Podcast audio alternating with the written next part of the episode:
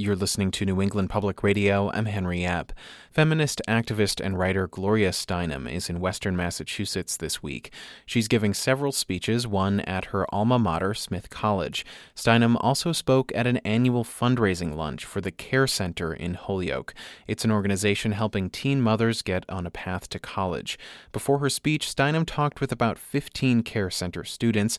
I sat down with Steinem and asked what she took away from that conversation with the group of young moms. I thought it was very interesting because I didn't feel that the questions were what they were supposed to be. Do you know what I mean? They were what eh, the individual wanted to know, you know, about the process of writing or about conflict or what she was going through or you know, there was really only one question that was a usual question that was kind of, you know, where's the movement going, which is like saying describe the universe and give two examples. but but uh, but other than that, they they they were very personal and as if we were as we were sitting in a circle together.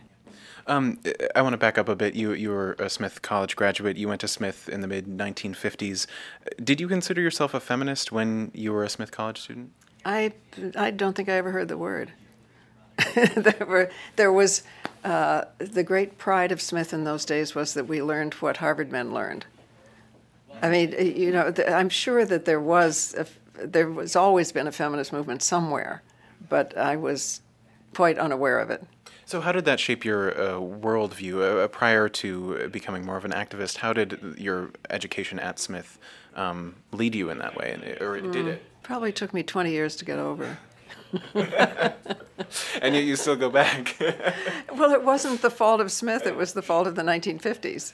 You know, that was just a very uh, conservative time. It was trying to get us back into our right little niches after World War II. and uh, it was just very different. Well, I, I, read an interview that you did with um, a student at Smith that was published on their website, I, I think around 2000. Um, and in it, you mentioned how Smith, over the years, uh, has changed from a girls' school to a women's college. Um, what does that change look like from your perspective?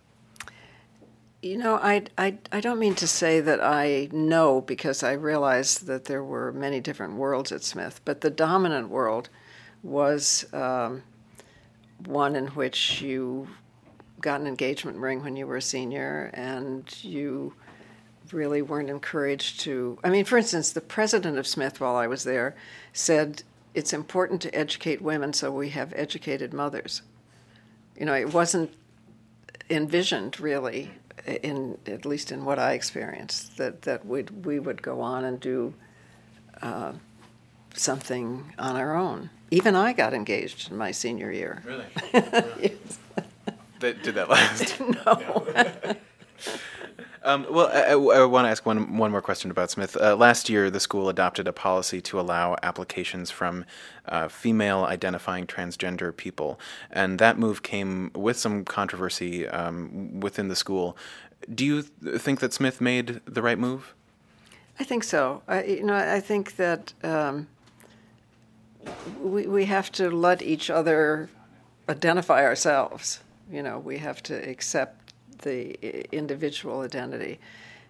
It, it's not to say that it's always uh, the right thing for that person, that we can't know, but I just think we have to accept uh, each other's self definition.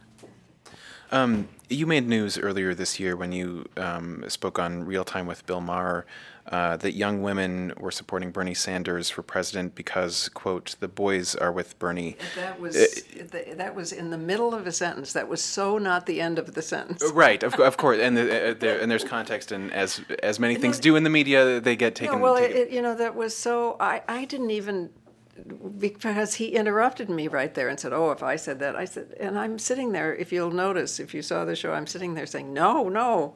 How well do you know me? I mean, that wasn't what I meant at all. I'd just been talking about college debt and how mad women were about graduating in debt.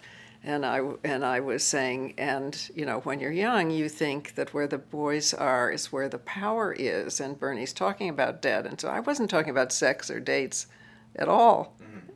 So you know, it was. I, I think think when we Twitter, we have to put three dots at the end.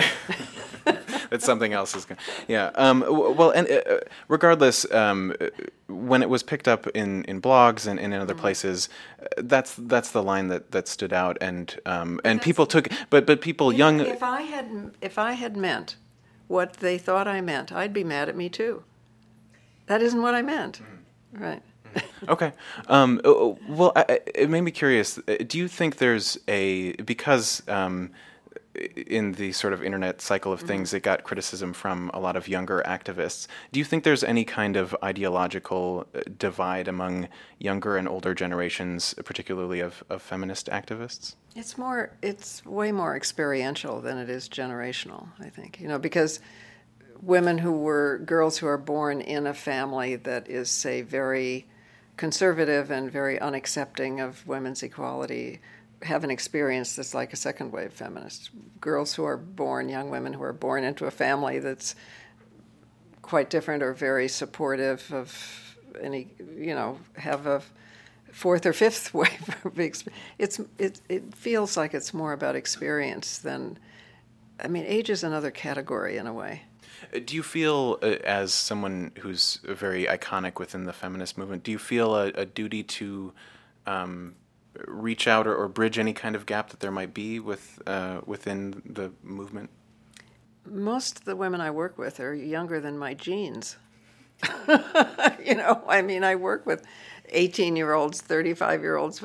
It's, it's, it's, there's no duty to reach out. I think there's a duty to listen. Let's put it that way. There is a duty to listen. Well, Gloria Steinem, thank you so much for speaking with me. No, thank you.